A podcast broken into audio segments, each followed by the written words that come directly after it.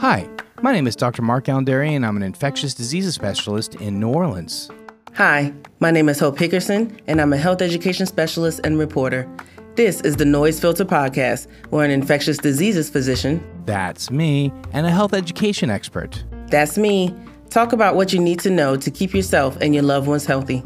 For more information about Noise Filter, your public health podcast, and to watch and share our incredible informative animations, please visit us at noisefiltershow.com. And if you like what you hear, don't forget to leave a review on Apple Podcasts, Spotify, or wherever you listen to us. So, let's get started.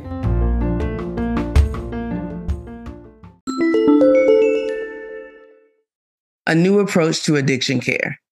Over the past couple of years, we have seen a dramatic increase in drug overdose deaths. The opioid epidemic, along with the new threat of fentanyl laced drugs, has put a major spotlight on drug use and abuse all over the world, along with the apparent lack of effective support systems in a lot of places.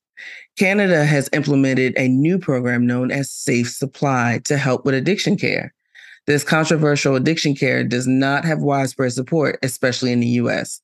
However, in Canada, it has had meaningful impact on those who struggle with drug addiction. The program is operated by a private company called Recovery Care and is part of an increasing number of healthcare services across Canada that are tackling this overdose crisis from a different direction. The goal of Safe Supply is harm reduction. All right, that's good. We like that. This Mhm. program seeks to reduce the amount of drug deaths by helping people get high more safely, not by ending illicit drug use. Now, that I appreciate, right? Mhm, Because you're never going to make it go away. So at least help people get what it is that they want. It's like my mhm. parents, you know, I, I came up at a different age. You know, drinking was pretty much 18 as I was growing up and it got shifted to 21, right? Mhm. And so my parents let us drink when we were younger in the house. You know, they weren't getting us drunk or encouraging us mm-hmm. to drink, but they were developing a healthy relationships with alcohol. Like it was Mhm. just how do you develop a relationship with alcohol, right? So mm-hmm. you know, and and and I think that to a large degree, if you make it illicit, people are going to react one way toward that. So it, you know, so I love what they're doing, and I and I and I know where this story's going. But I, I just do want to say that I love the idea of helping people get high safely, but not ending the illicit use of it. Mhm. Anyway, so back to this. So the program prescribes safe amounts of clean drugs for active drug users. For example, one program participant who has been addicted to methamphetamines for over a decade now receives stable doses of Ritalin prescribed by a doctor from Safe Supply. This way, his drug use is monitored. He's not getting high off of street drugs, which have a high probability of being laced with dangerous drugs such as fentanyl. And this individual says that since joining Safe Supply, his drug use has declined substantially and that the program saved his life. Now, I don't see what's controversial about that, right? I, Right. I and, and I also don't understand why it's a problem here in the US when we have clean works programs. Like we literally had a program to where they're giving out clean needles to those who are using drugs. So it's not to spread diseases and, and HIV and all of that. Like, so I don't understand why this would be controversial. This program would be controversial when we've been doing harm reduction programming before. Right. right. I don't- I don't understand it. it. Absolutely.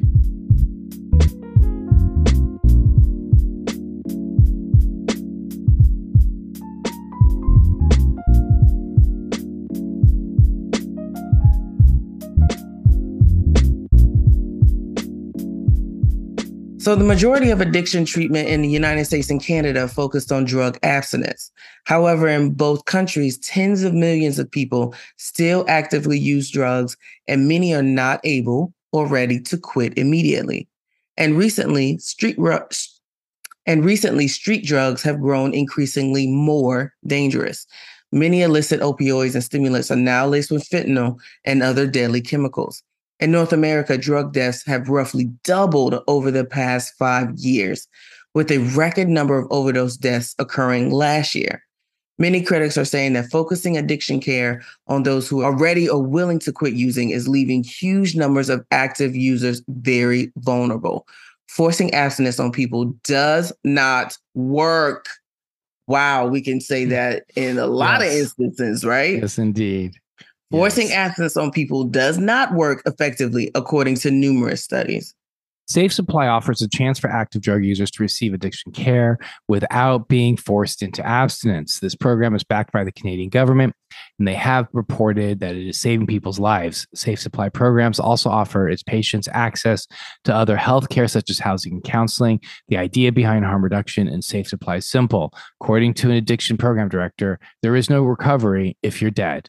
And so that's a good point. And people who oppose this are the very same people who you know believe that their sense of spiritual or religious uh, morality is the one that needs to be for everybody right. right. the same people who say you shouldn't do this or that you know birth control should not be legal in the 50s and 60s because you're mm-hmm. going to start having more sex and whatever it's just other people's morality or prep mm-hmm. hiv prevention should not be available because you know or or reproductive rights should not be available these are the same people who are like no effectively and, and being able to treat people via scientific uh, studies have shown them to be effective. We know we shouldn't because it's like there is a there is a loud and a disproportionately loud voice in our society that takes their own sense of morality and pushes it onto all of us mm-hmm. right so as that we don't because there there is strength in numbers and it just seems like that they just tear everything down it's just another example you know of we know this works we know that we could be saving lives mm-hmm. but this would empower us the people and the powers that be don't necessarily want us to be empowered and i just mm-hmm. see that you know the fact that the canadian government knows and is is sees that this is helpful and supports it we we've tried to do stuff like this, uh, both the general we in the South in New Orleans, and particularly me, particularly the clinic system I work with, to start safe injection sites. And it's impossible. You can't do it. We know safe injection sites work, but mm-hmm. they stop us from doing it and they threaten mm-hmm. other federal government funding if we had continued with these safe injection sites. So we had to stop doing it. And it's just, it's, you know, you see industrialized countries around the world that are doing this, and yet we can't do it because in America, we can't have nice things. Because in America, there's a disproportionately loud voice, it's a minority voice that dictates their own sense of religious or, or moral ways onto us. And that's great. If you don't want to have an abortion or you don't want to use birth control, or if you don't want to have PrEP available to you, or you, do you don't want to use fentanyl laced drugs, great, go ahead. No one's stopping you from doing it. But mm-hmm. just like mm-hmm. I don't push my morals onto you, why do people feel as though that they need to push their morals onto us? And so it's mm-hmm. frustrating. And in the meanwhile, we're going to continue to see deaths like this happen.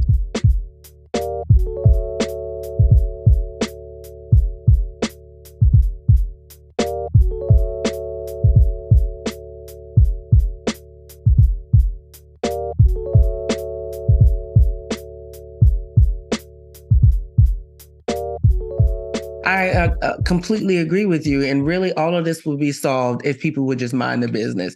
just, just mind your business.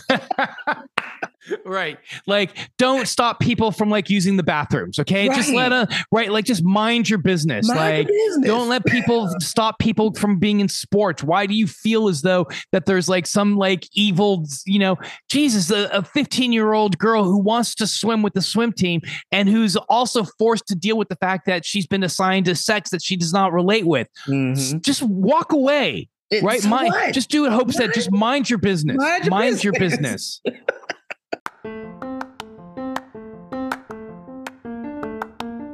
Thanks for listening to Noise Filter, your public health podcast.